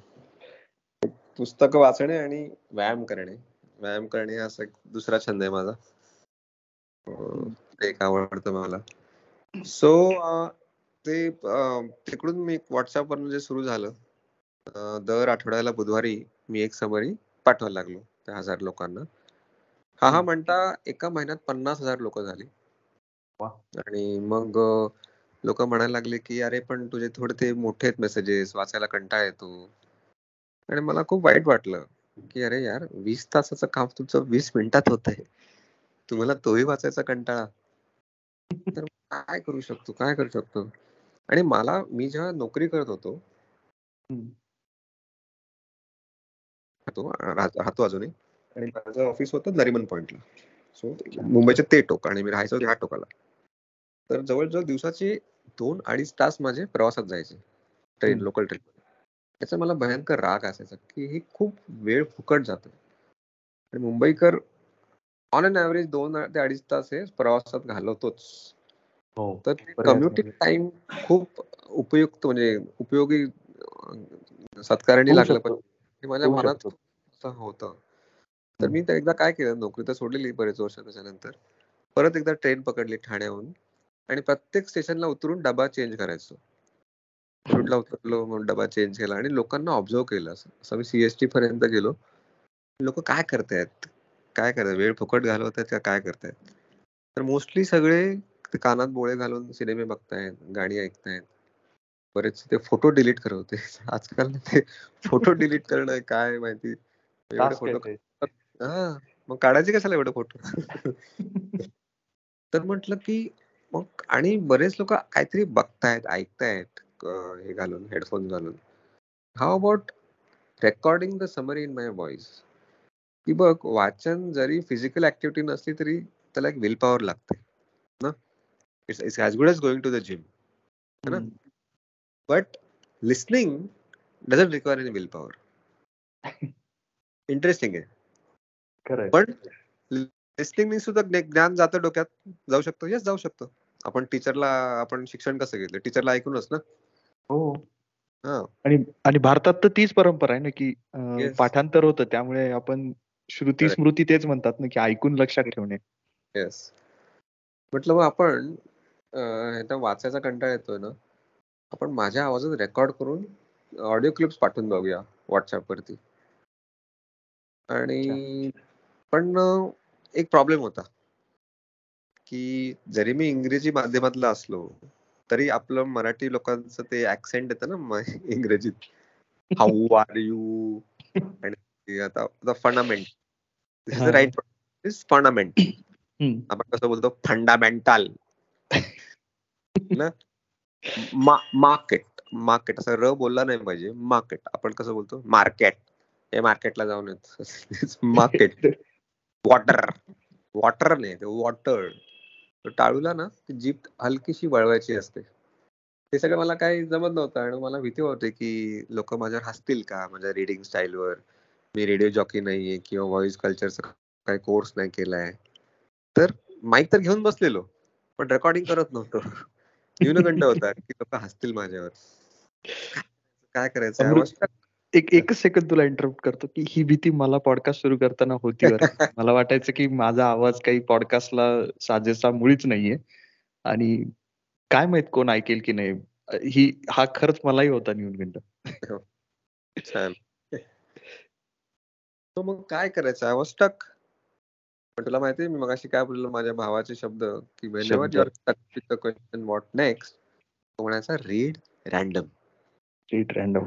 ठीक आहे, दादा बोलतोय आता, दादाने माझा जीव वाचवला तर त्याचं परत ऐकूया. परत पुस्तकं वाचली सगळी. तर एक पुस्तक आढळलं मला, how to be an imperfectionist, Stephen Guise. How to be an imperfectionist. हा, ते स्पेलिंग मिस्टेक नाही आहे, इम्परफेक्शनिस्ट. तर पण लहानपणापासून आपले पालक शिक्षक म्हणतात बी परफेक्ट, बी परफेक्ट. काम करायचं तर एकदम परफेक्ट कर, नाही तर करूच नकोस. हे असं अर्धवट करायचं नाही. ऐकलं ना, ऐकलं असेल तू खूप जण. हा, अजूनही मला आठवतंय मी 7वीत असताना मला सायन्स विषयात 99 मार्क मिळालेले आणि मी एवढा खुश होतो बाबांना ही गोड बातमी द्यायला. बाबा माझे शेतकरी आहेत, तर ते असे संध्याकाळी 6 वाजता येतात स्कूटरवरनं. तर मी बाल्कनीतच उभा होतो बाबांची वाट बघत आणि बाबा आले. मी ओरडलो, बाबा बाबा मला सायन्स मध्ये 99 मिळाले. बाबांनी स्कूटर थांबवली, माझ्याकडे बघितलं आणि बोलले, 1 मार्क कुठे गेला. कपाळाला हात लावला, म्हटलं अरे यार. ऑफकोर्स मी काय तक्रार करत नाही बाबांची, he is a very good father. पण लेखक एक्झॅक्टली याचा विरुद्ध बोलतो. तो म्हणतो imperfect action is better than perfect inaction. वा. Imperfect action is better than perfect inaction. म्हणजे काय की परफेक्शनच्या चक्कर मध्ये ना आपण काही करतच नाही. आणि आता आजकाल गुगल आहे, गुगल म्हणजे महासागर इन्फॉर्मेशनचं, नुसती इन्फॉर्मेशन कलेक्ट करत बसतो आणि काही ऍक्शनच घेत नाही. Googling is not action, googling is just collection of information. बरोबर. तर ऑथर म्हणतो की done is better than perfect. तुम्ही करून टाका, लोकांचा अभिप्राय घ्या, जे काही उणीवा आहे त्याच्यावरती पुन्हा काम करा, पुन्हा लोकांना द्या, पुन्हा त्याच्यावरती काम, असं फीडबॅक लूप क्रिएट करा. परफेक्शन साठी थांबू नका. पण ते सोपं नाहीये ना, कारण आपला इगो येतो मध्ये की आपण आपल्या उणीवा चुका लोकांना कशा दाखवायच्या. पण तेच तेच खरं आहे. म्हटलं किती योग्य बोलतोय हा एक लेखक. म्हटलं ठीक आहे, खड्ड्यात गेलं माझा मराठी ऍक्सेंट, मला निदान इंग्लिश मध्ये बोलता तरी येतं. तर मी त्याच पुस्तकाची समरी बनवली आणि ती रेकॉर्ड केली माझ्या आवाजात आणि ती व्हॉट्सअपवरती 50,000 लोकांना पाठवली, टेक्स्ट आणि ऑडिओ दोन्ही पाठवली. तू हे सगळं इतक्या लोकांना व्हॉट्सअपवर पाठवायचास पूर्वी? Yes yes. 50,000. तर आता आकडा अजून स्टोरी अर्धी सुरू झाली ना, पुढे ऐक. काय मेहनत आहे बापरे. तर पाठवली आणि to my surprise not a single person laughed at me. कोणीच हसलं नाही. आणि मला कळलं की आपले 90% जी भीती असते ना ती कधी घडतच नाही, ते आपल्या मनाचे खेळ असतात. बस आपल्याच मनात असते ती भीती. आणि लोकांना विचारलं की तुम्हाला हसू नाही, ते किती रटाळ आहे, ते कुत्रा भुंकतोय माहेर, मला काय माहित पण नसायचं रेकॉर्डिंगचं एडिटिंग काय असतं, साधा माईक घेतलेला मी, तो पंख्याचा आवाज, तो एसीचा आवाज, नॉईज प्रूफ नव्हतं माझं खोली, मला हसू नाही आलं. त्यांनी सगळे काय म्हणाले माहितीये की अमृत तू CA आहेस, तू कॅनडा दुबई मध्ये जाऊन सहज डॉलर्स कमावता आले असते, तुला कुठेतरी ते सोडून तू हा वेडेपणा करतोयस. आणि आम्हाला कुठेतरी काहीतरी करायचं होतं रे, पण जबाबदारांच्या नावाखाली आम्ही नाही केलं का, भीती वाटली का, फटतो होता आम्ही. पण तू करतोयस ना, तर आम्ही तुझ्या पाठीशी आहोत. We see R cells in you. So ठीक आहे, मी आम्ही म्हणत नाही की तो ऑडिओ खूप छान होता किंवा परफेक्ट होता, त्याच्यात काही उणीवा आहेत. तर एक्झॅक्टली जे ऑथरने सांगितलं तसंच झालं. हा, तू पिच वरती थोडं काम कर, तू स्टोरी टेलिंग टेक्निक्स वरती काम कर, ते छान छान जे वक्ते आहेत बॅराक ओबामा, नरेंद्र मोदी, त्यांना ऐक, ते आपलं लक्ष कसं वेधून ठेवतात त्यांच्याकडनं शिक. आणि असं करत करत I became a better story teller. आणि my audio summaries was an instant hit. Started listening to my summaries Ola मध्ये, ट्रेन मध्ये, बस मध्ये, किंवा स्वयंपाक करताना मोबाईल स्पीकरवर ठेवून ऑमलेट बनवता बनवता मला कोणा म्हणाल की पुस्तक संपून जातं, खूप छान वाटतं. आणि 6 महिन्यात माझ्या व्हॉट्सअप वरती 5 लाख लोक झाले. बापरे, अमेझिंग. हा, आणि पूर्वी ना रीड मोर बटन नव्हतं, माहिती ना, आता आले ते 2-3 वर्षांपूर्वी. मला ती समरी 3 भागात करायला लागायची, कारण ते कॅरेक्टर लिमिट होतं. सो बुधवारी 1 भाग, गुरुवारी 2रा भाग आणि शुक्रवारी 3रा भाग. So 5 lakh into 3 15 lakh messages मी पाठवायचो. तू व्हॉट्सअपचा ब्रँड अँबॅसिडरच व्हायला हवा होतास ऍक्च्युअली. नाही झालं काय माहितीये का, तर आयुष्यातला सर्वात मोठा शॉक. मला एक दिवस एक वेगळाच मेसेज आला, असा पॉपअप आला व्हॉट्सअप वरती. तो मेसेज होता from WhatsApp America, WhatsApp team, that you are banned from using WhatsApp. त्यांना वाटतं मी काहीतरी चीप मार्केटिंग स्पॅमिंग करतोय, कारण एवढे मेसेजेस कदाचित कोणाच्याच मोबाईलवर जात नसतील जगात. तर माझा नंबरच बॅन केला, त्यांना वाटले काहीतरी झोल करतोय. असे सगळे गंमतच आहे खरंच. मग तिथून मग ऍपची कल्पना आली आणि बुकलेट ऍप घडला. म्हणजे मला वाटतं की तू आज जिथे आहेस तिथे त्या पायऱ्या अशा येत गेल्या तुझ्या ह्याच्यात, तू त्याला प्रॉपर रिस्पॉन्ड करत गेलास. हा, आणि प्रॉब्लेमला आता मी एका फुटबॉल सारखा बघतो आणि सध्या ते अरे असं आपण गोलकीपर आहोत आणि तो फुटबॉल तो प्रॉब्लेम आहे, चल तू मार आता मी खेळायला. आणि मग नवीन नवीन कल्पना शोधायची की हा कसा सॉल्व्ह करायला. आणि नसेल तर मग मजा येते ना, मग आता उद्या उठताना जर प्रॉब्लेम नाही तर मग चायला बोर होतो, मजा नाही येत. तुला ना ते तू जास्त क्लिअर सांगू शकशील? मी तुला एक हिंट देतो त्याची की हॅरी पॉटर मध्ये असं याच्यावर एक सीन आहे बरं का, खूप मला तो इतका आवडतो तो सीन त्यातला, म्हणजे मूवी मध्ये पण आहे आणि पुस्तकात वाचलं तर मला तितकंच आठवत नाही, पण तू सांगशील त्यावर की एका सिरीज मध्ये आहे की तो त्यांचे एक शिक्षक हॅरी पॉटरचे, त्यांना तर एक मोठी पेटी असते आणि त्यातनं ते काय सांगतात की जो त्या पेटी समोर उभा राहील त्याच्या मनात जी कुठली भीती आहे ती भीती समोर येते, ते पेटारा उघडला की तो, आणि मग तो जादूनी त्या भीतीला एकदम असं फनी रूप देत असतो, ती भीती एकदम निघून जाते, मग असा तो सीन आहे त्यातला.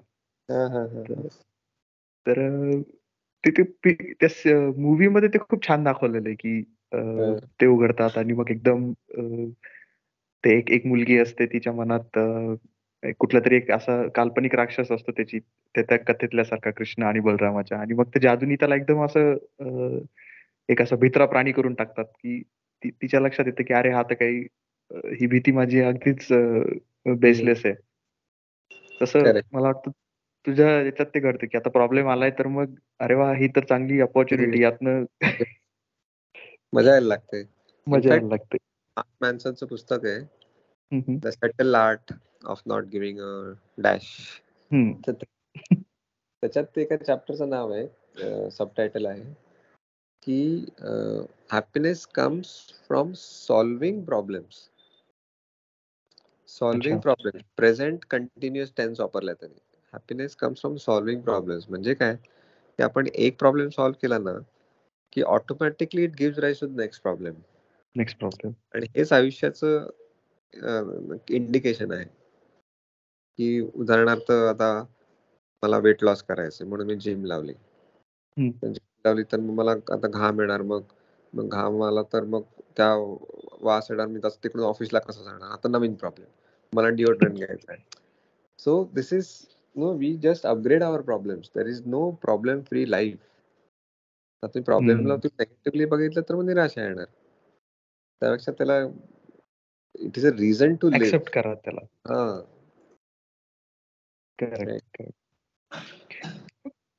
एक आता स्वाभाविक प्रश्न असा येतो की आता तू बोलता बोलताच इतक्या पुस्तकांची नावं सांगितलीस मला की म्हणजे ते कलेक्ट करतो तुझं ब्रेन पण तितकंच अमेझिंग आहे की ते तुला जो कॉन्टेक्स्ट पाहिजे तो बरोबर नावासहित लेखकाच्या नावासहित समोर येतो. मग आता जेव्हा तुला तुझ्या ऍपवर ही समरी द्यायची आहे पुस्तकांची, तर ते करत असताना मग आता तू पुस्तकांची निवड कशी करतोस? म्हणजे त्याचा पॅरामीटर काय असतो? म्हणजे जसं की तुला आवडतात सेल्फ हेल्पची पुस्तकं म्हणून ती जास्त असतात का? आता तुला माहिती आहे की हे पुस्तक सध्या खूप फेमस चाललंय तर मग त्या पुस्तकाची समरी घेऊयात, किंवा असा तू एखादा विषय ठरवतोस का की आता मी फक्त से सपोज सायन्सवर बोलीन किंवा बायोग्राफीज विषयी बोलीन? निवड कशी होते पुस्तकांची? मी त्याला एकदम सिंपल ठेवतो. पहिले तर जसं मी म्हटलं माझा दादा बोलायचं रीड रॅन्डम, त्यामुळे मी कॅटेगरीज वगैरे काही बघत नाही की ह्या कॅटेगरीचं आहे का, किंवा हा एवढं बघतो की एंटरटेनमेंटची पुस्तकं कमी करतो, कारण आज एंटरटेनमेंटची काही कमी नाही आपल्याकडे, आपल्याला एंटरटेनमेंटकडे जायची पण गरज नाही, ते स्वतःहून आपल्याकडे येतं कुठल्या स्वरूपात, जोक असो, व्हॉट्सअपवर किंवा मीम असो, व्हिडिओज असो, स्टँडअप कॉमेडी, म्हणजे काही कमी नाही. पुन्हा मी ते थ्रिलर आणि मर्डर मिस्ट्री कशाला करायचं, सो मी जास्त अशी पुस्तकं करतो ज्याच्यातून आपल्याला कधी शिकायला मिळेल, लर्निंग नॉलेज वाली पुस्तकं ती जास्त करतो. तर त्याच्यात मी बरीच म्हणजे मी प्रत्येक पुस्तक वाचलेलं त्याची समरी बनवतो असं नाहीये, कधी कधी तर मी 4-5 पुस्तकं वाचतो आणि मला ते नाही वाटत की नाही यार काही नवीन नाही शिकलो, कारण हे आजच्या युथ साठी एवढं काय रेलेव्हंट नाहीये, सो मी ते नाही करत. So it purely depends on my description ना, मी की मला मजा आली का, मी काय ती ऍटलीस्ट 3 गोष्टी नवीन शिकलो का, एक्साइटमेंट आली का, वाव असं आलं का मनात, तर मी ते करणार.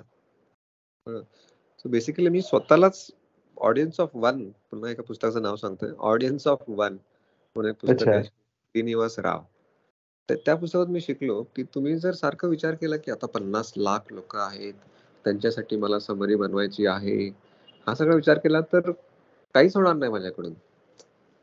There is always audience of one and that's you. स्वतःसाठी करायचं आणि मग बेस्ट क्रिएटिव्ह गोष्ट येणार आपोआप, आणि मग आपल्यासारखे लाखो लोक असणार ते रिलेट करणार. सगळ्यांना खुश करायला जर आपण करत गेलो तर ते एकदम हा नॉर्मल असं. आता उदाहरणार्थ तारे जमी पर सिनेमा हा कमर्शियल सिनेमा बनवणं मूर्खपणाच होता ना. डिस्लेक्सिया हा रोग पण कोणाला माहिती नव्हता, मला पण माहिती नव्हता. तो सिनेमा बघितल्यावर कळलं की डिस्लेक्सिया नावाचा काहीतरी मेंटल डिसऑर्डर असतो आहे आणि तो हिट झाला ना. आणि तेव्हा मी मुलाखत बघितली आणि आमिर खानने पुस्तक लिहिलंय त्याची बायोग्राफी, त्याच्यात त्यांनी म्हटले की मी तो सिनेमा मला स्वतःसाठी केला की मला ते भावलं की असा एक टीचर पाहिजे जो त्या विद्यार्थ्याचं मन जाणून घेईल ना की मार्क सर्वस्व नसतं. चित्रकलामध्ये ती तो जर चांगला असेल तर मार्कांना आपण थोडं दुर्लक्ष केलं पाहिजे. आता विचार कर ना, म्हणजे झाला ना तो हिट सिनेमा. हो तो असं आहे की क्रिएटिव्ह गोष्ट हे स्वतःसाठी करायची आणि मग जगावर सोडून द्यायची. तर मी ऑनेस्टली असं काही पॅरामीटर किंवा असं काही जगात काय चाललंय कुठलं बेस्ट सेलर चाललंय हे तर अजिबातच बघत नाही. बट काही अशी पुस्तकं आहेत आता मला असं वाटतं की ती एवढी चांगली आहेत पण काय माहिती ती चाललीच नाही रे, बेस्ट सेलर मध्ये आलीच नाहीत, कोणी त्याचं नाव पण ऐकलं नाही. तर मला वाटतं कुठेतरी ते माझं एक दायित्व आहे आता बुकलेट गाय ऑफ इंडिया म्हणून की अशी पुस्तकं आता बाहेर आणायची आणि ती लोकांसमोर आणायची. उदाहरणार्थ रोमन क्रिजनारिक नावाचा एक लेखक आहे. अच्छा.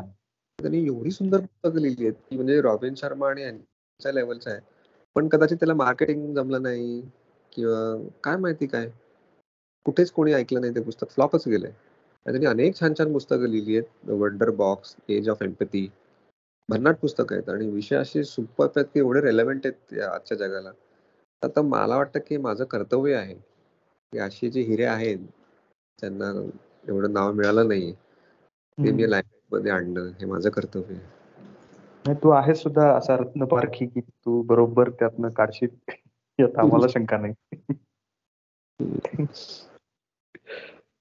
मस्त आहे तू म्हणतोय तसं की शब्दात सांगायचं वाक्यामध्ये तर the more and more you become personal it becomes more universal.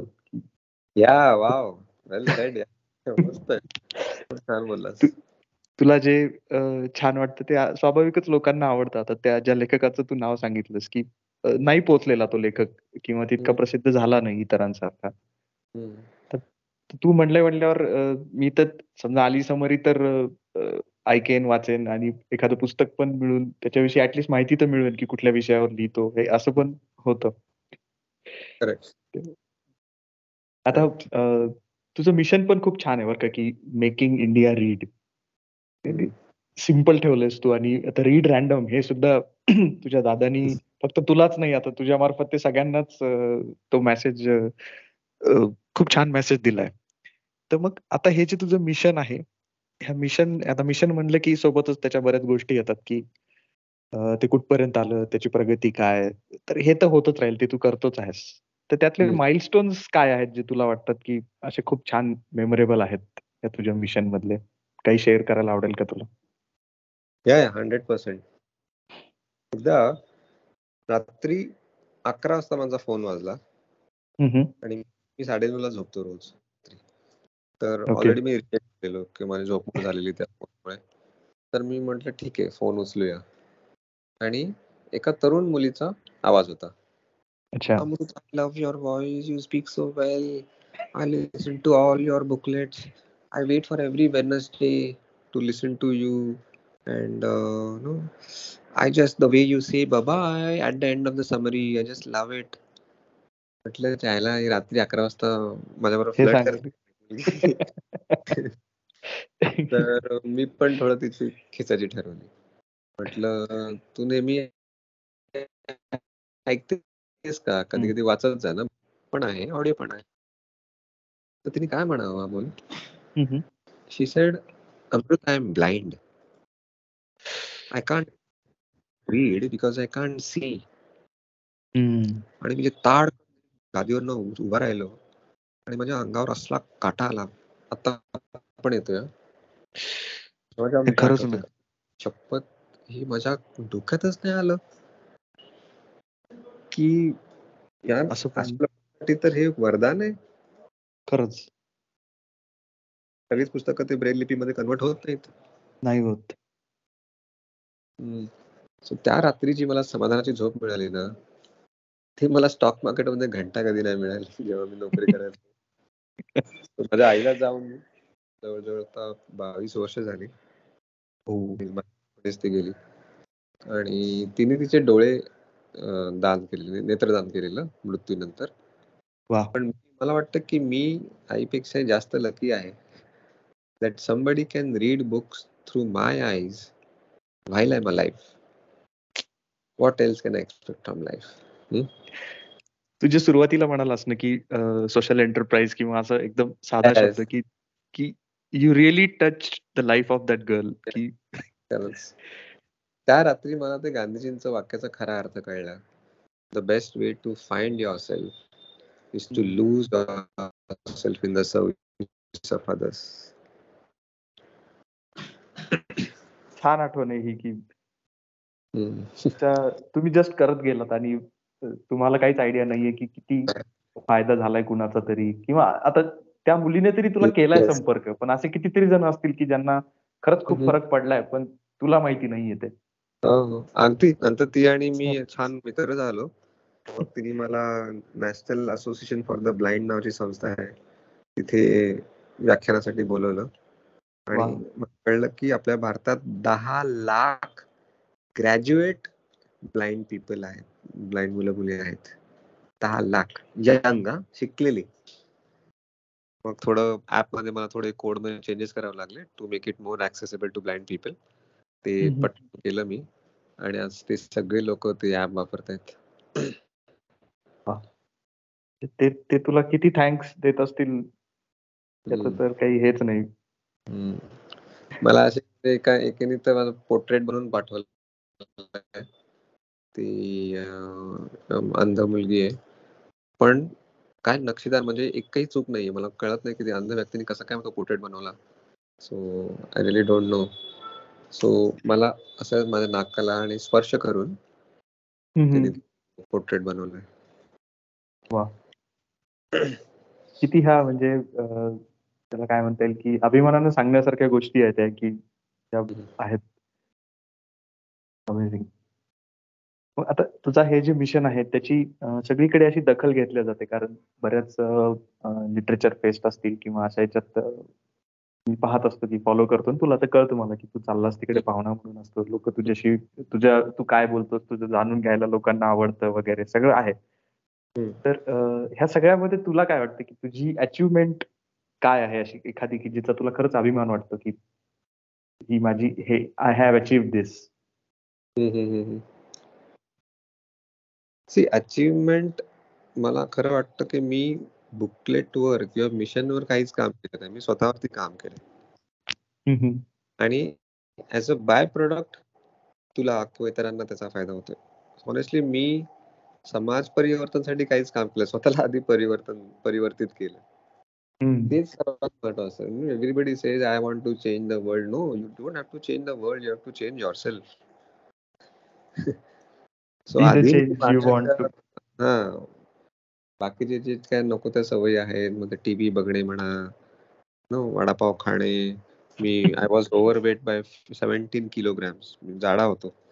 पूर्ण व्यायाम करून मी शेपमध्ये आलो, कारण जर मला भारताच्या तरुणांना जर अपील करायचं असेल, आणि मी स्वतः असे लटकणारी चरबी आहे कमरेत, तर आणि स्वतःला आरशात बघितला, बुकलेट गाय नाही हा बुकलेट अंकल वाटतोय म्हटलं मी. आधी स्वतःवरती काम करूया. सो अचीवमेंट म्हणजे मी म्हणेन की हेच की माझं रीडिंग स्पीड मी वाढवलाय. सरासरी स्पीड लोकांचा 150 ते 200 शब्द पर मिनिट असतो. माझा प्रॅक्टिस करून 1200 शब्द पर मिनिट केलाय आणि मग दिवसाला एक पुस्तक वाचू शकतो. आणि आतापर्यंत जवळजवळ आता मी 1926 बुक्स पुस्तकं वाचली आहेत. सो ही अचीवमेंट आहे. बाकी मला नाही वाटत की टेट टॉक्स म्हण किंवा youth icon award, that those are just acknowledgement of my achievement. Those are not achievement. ते फक्त पोचपावती, राईट. सो एकदा असंच झालेलं मला लॉकडाऊनच्या आधी नागपूरमध्ये एक खेडेगाव आहे, तिकडच्या काही मुलांना वाईट सवयी लागल्यात, तंबाखू गुटखा. प्रिन्सिपलनी मला बोलवलं की तू जरा ये आणि मुलांना थोडं गाईड कर, पुस्तकांबद्दल वगैरे बोल. म्हटलं ठीक आहे. तर डेट बीट सगळं फायनल झालेलं आणि एक आठवडापूर्वीच तिथे जायच्या आधी मला कॉल आला संस्थेतून की तुला युथ आयकॉन अवॉर्ड आम्ही देतोय, पण त्यांची डेट क्लॅश होत होती या नागपूरच्या डेट बरोबर. तर मी म्हटलं की सॉरी मी ऑलरेडी तिथे हो म्हटलंय ना. बोले अरे पण तुला युथ आयकॉन अवॉर्ड इथे लोक मारतात, आम्ही तुला देतोय आणि तू म्हणतोयस की नाही येणार. म्हटलं अहो ज्या कारणासाठी तुम्ही मला देताय अवॉर्ड तेच कारण बाजूला ठेवून मी कसं येणार, बरोबर. आणि नाही गेलो, मी नाही घेतलं त्या दिवशी. ते 2019 होत आणि दुसऱ्या वर्षी त्यांनी मला दिलं 2020 मध्ये. अच्छा. सो हे जेव्हा जेव्हा असं काही येतं की I go back and remember my heroes, असं काही डिलेमा येतो म्हणजे निर्णय घ्यायचा की लेफ्टला जायचं का राईटला जायचं, हो म्हणायचं का नाही म्हणायचं. You go back and remember your heroes and think that if they were in your shoes, की A P J Abdul Kalam या जागी असते ना त्यांनी काय केलं असतं. अशी सहज उत्तरं मिळतात ना, ती मोस्टली ती उलटच असतात, जे आपण विचार करतो त्याचं उलटच असतं. नाही हे एक ना तुझ्याशी ह्या गप्पा मारल्यानंतर एक कळालं मला की तुमच्या आयुष्यात कुठलेही प्रॉब्लेम असू देत, म्हणजे कुठल्याही लेवलचे, तर ते ते ते मस्त आहे, ते रीड रॅन्डम की कुठेतरी उत्तर मिळून जातं त्याचं तुम्हाला. येस, हे आजच्या गप्पांमधन मला आवडलेला सगळ्यात छान मेसेज आहे हा.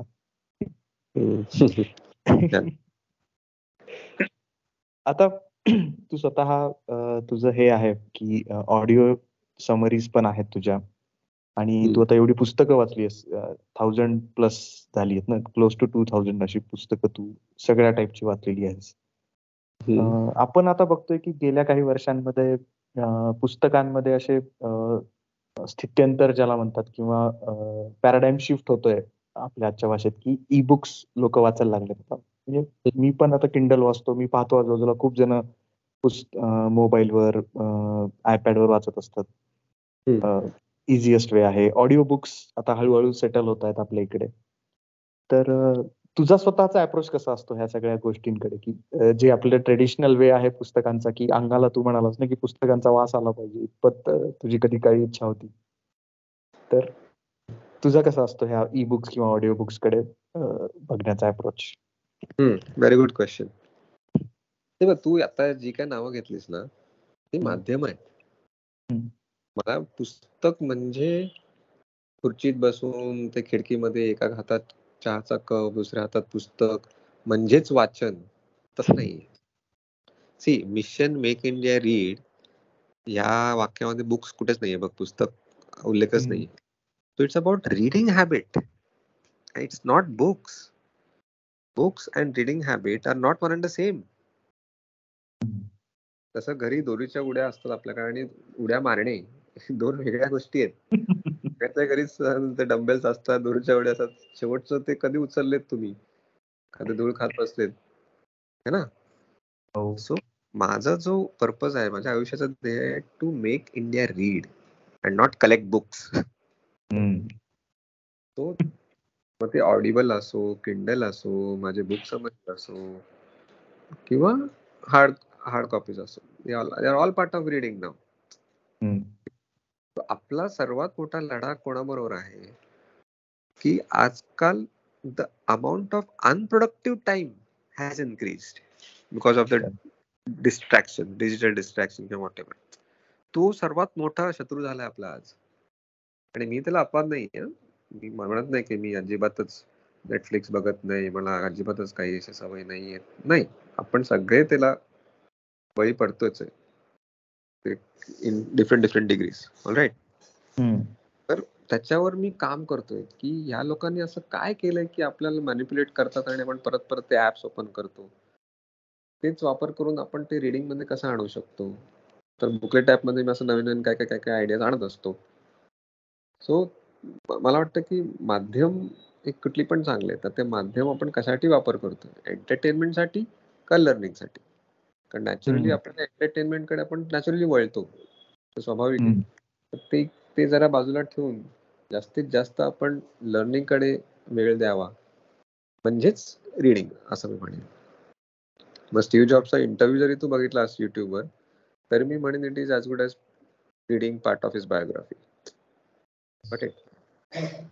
आजकाल ते म्हणलं जातं ना की listening is new reading. Yes आजकाल ऑडिओ बुक्स असतील किंवा आपला आता हा पॉडकास्ट आहे की पॉडकास्ट ऐकताना सुद्धा किती सारी माहिती मिळाली कितीतरी लोकांना. आता तूच तर म्हणालास ना आता हे सगळं मी जे माझ्या गोष्टी सांगितल्या जे काही घटना घडल्या मी उद्या माझं पुस्तक लिहिलं तर जवळजवळ आपल्या ऑडियन्सने 30% माझं पुस्तक वाचलंय. खरंय. असं एक गोष्ट म्हणतात वाचणारा माणूस जो असतो तो एकदमच असा आपोआपच लिहायला सुद्धा लागतो. कारण तुझं तर एवढं वाचन झालेलं आहे की असं होतं का की तुला व्यक्त होताना लिखाणाचा हे घ्यावा की आता मी लिहितो ही गोष्ट लिहून सांगावी असं कधी वाटतं का तुला? काय लिहितोस का तू? हो हो अगदीच स्वाभाविक आहे. आणि ते कारण एवढ्या गोष्टींना आपण एक्सपोज होतो आणि ते पण साधे सुद्धा विचार नाही रे. ज्यांनी एकेका विषयावरती 10-10 वर्ष रिसर्च केलाय अभ्यास केलाय की प्रोक्रॅस्टिनेशन नावाच्या एका छोट्या विषयावरती ब्रायन ट्रेसीने 10 वर्ष रिसर्च केलाय आणि पुस्तक लिहिलंय. इट दॅट फ्रॉग म्हणा $1 मिलियन हॅबिट्स म्हणा.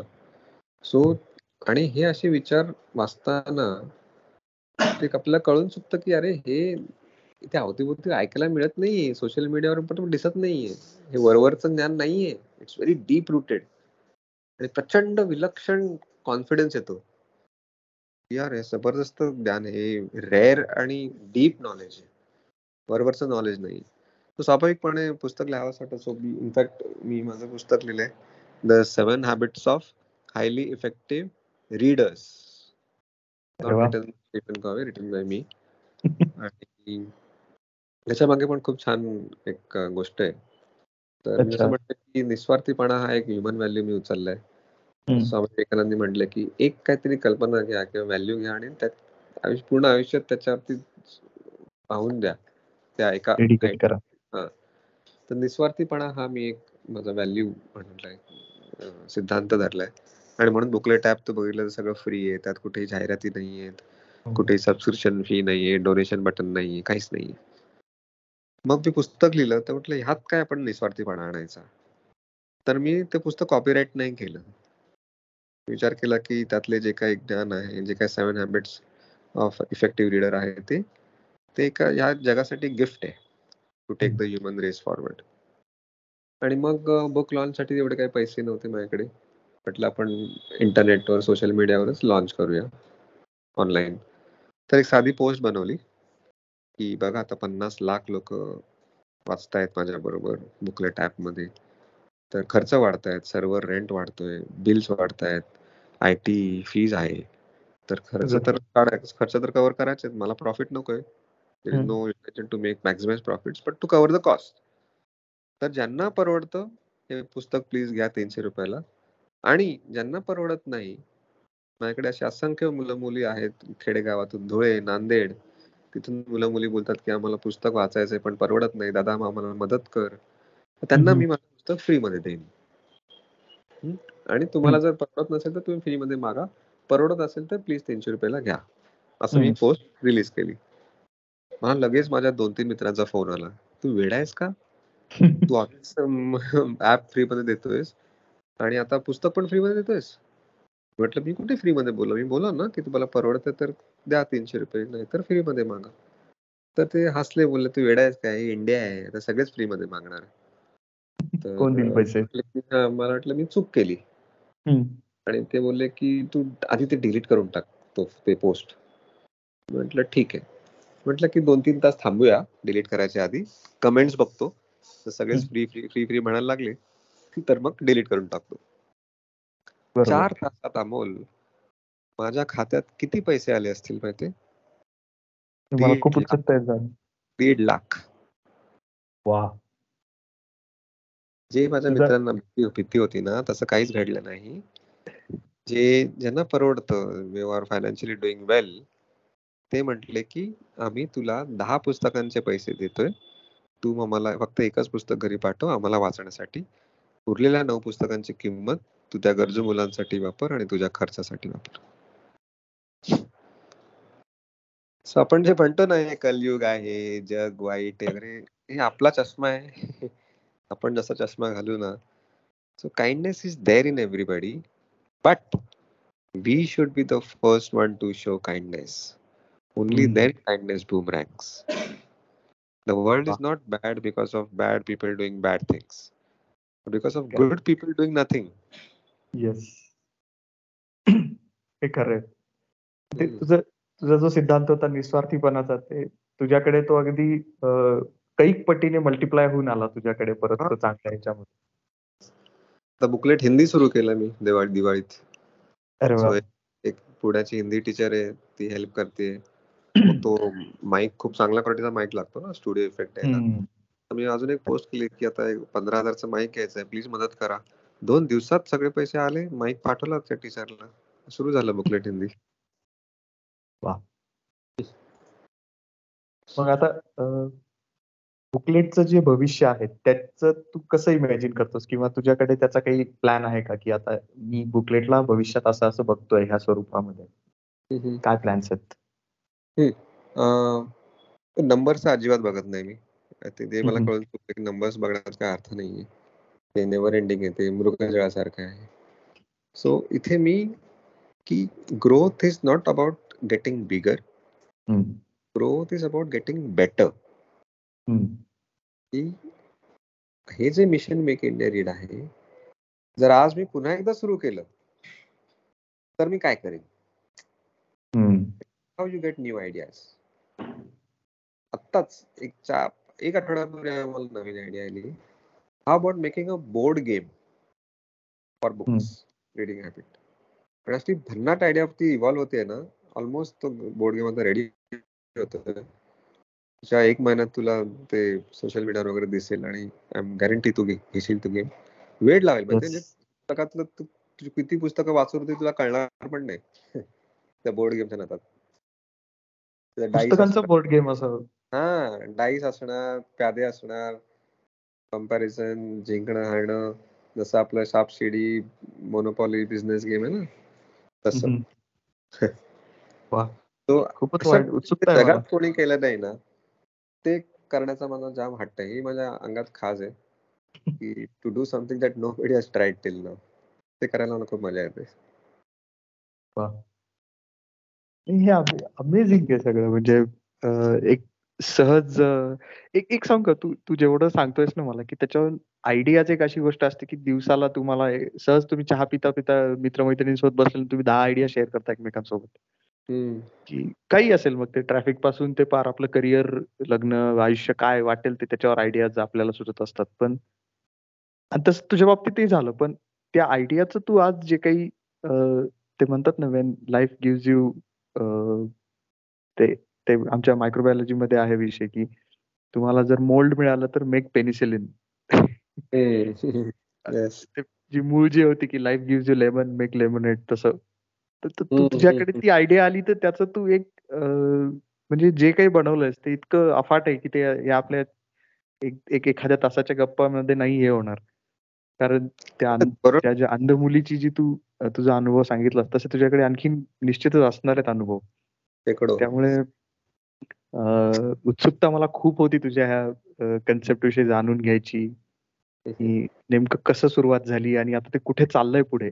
हा जो पूर्ण प्रवास आहे जो चालूच राहणार आहे वेगळ्या वेगळ्या आणि बेटर होत जाणार आहे तो प्रवास, तर ते सगळं ऐकायला आणि तू सांगतो सुद्धा पण ते छान अगदी ती स्टोरी टेलिंग आहे तुझ्यामध्ये, ते पुस्तकामुळे असेल किंवा तुझे अनुभवच इतके भन्नाट आहेत की ते अगदी कोणी सहज सांगितले तरी ते अक्षरशः ते स्टोरी सारखेच वाटतात. त्यामुळे ते इन्स्पायरिंग सुद्धा तितकेच आहेत. पण मला खूप मजा आली तुझ्याशी गप्पा मारताना. मस्त.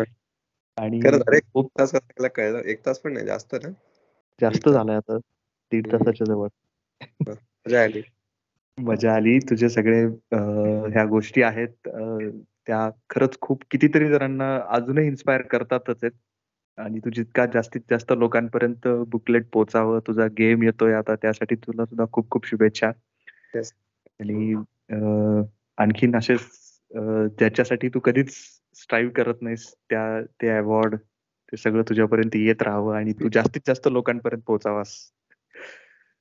आणि त्याही पेक्षा मी असं म्हणेन की तुला गप्पांगण मध्ये येण्यासाठी आम्हाला निमित्त मिळावं की आता हा अमृतचा आता काहीतरी झालंय, चला परत बोलूयात त्याला गप्पा मारायला. खूप खूप धन्यवाद. तुझ्यामुळे आता 1.5 तासात मी पूर्ण माझा 7 वर्षाचा प्रवास पुन्हा जगलो. सगळं सांगितलं त्यामुळे खूप सगळे मेमरीज फ्रेश झाले माझे. खूप मजा आली आणि खरंच आला परत सगळं ते आपलं ऐकायला आवडेल आपल्या प्लॅटफॉर्म वरती. येस, तो पब्लिश तुझ्या मित्रांना सगळ्यांना पाठवतो तुझी ही मुलाखत पॉडकास्टची. येस येस, मी पण लिंक शेअर करतो माझ्या सगळ्या प्लॅटफॉर्म्सवर. येस, ठीक आहे, थँक्यू. थांबूयात आपण इथे. Happy reading. तू कुठे राहायला कुठे? मी हैदराबादला असतो. ओके ओके, ठीक आहे. हैदराबादला कधी माझं व्याख्यान असेल तर सांगेन तुला. येस, नक्की आपण भेटूयात किंवा मी मुंबईत आलो तर आपली भेट होईलच. चालेल, ओके, चल, bye bye. Happy reading, bye.